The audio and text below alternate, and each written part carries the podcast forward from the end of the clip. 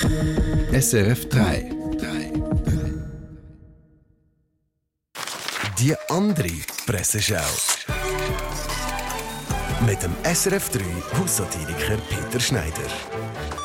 Wer organisiert eigentlich den Widerstand gegen das Covid-Gesetz? Ein Porträt aus dem Tagi.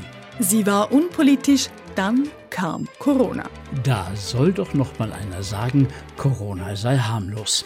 Marion Russek steht an der Spitze des Referendums gegen das Covid-Gesetz. Sie sagt, der Bundesrat hat das Volk mit Panik geimpft. Wobei die Impfquote ja immer noch zu wünschen übrig lässt. Sie wurde 1952 geboren, besuchte das Gymnasium, brach es aber ab. Der Drang nach Freiheit war zu groß. Als Flugbegleiterin bei der Swiss Air musste sie aber feststellen, dass selbst über den Wolken Reglemente und Vorschriften regieren.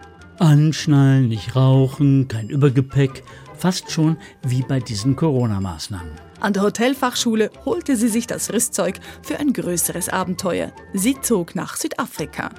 Wenn wir ein neues Hotel irgendwo auf dem Land bauten, campierten bald Hunderte vor der Baustelle, alle auf der Suche nach Arbeit, erzählt Russek. Ach, das war schön. Sie wählte unter den Kandidaten diejenigen aus, die als Gastgeber in Frage kamen, organisierte ihre Ausbildung, legte die Abläufe und Standards fest. Dabei profitierte sie sehr von ihrem Freiheitsdrang, kombiniert mit ihren Erfahrungen bei der Swiss Air.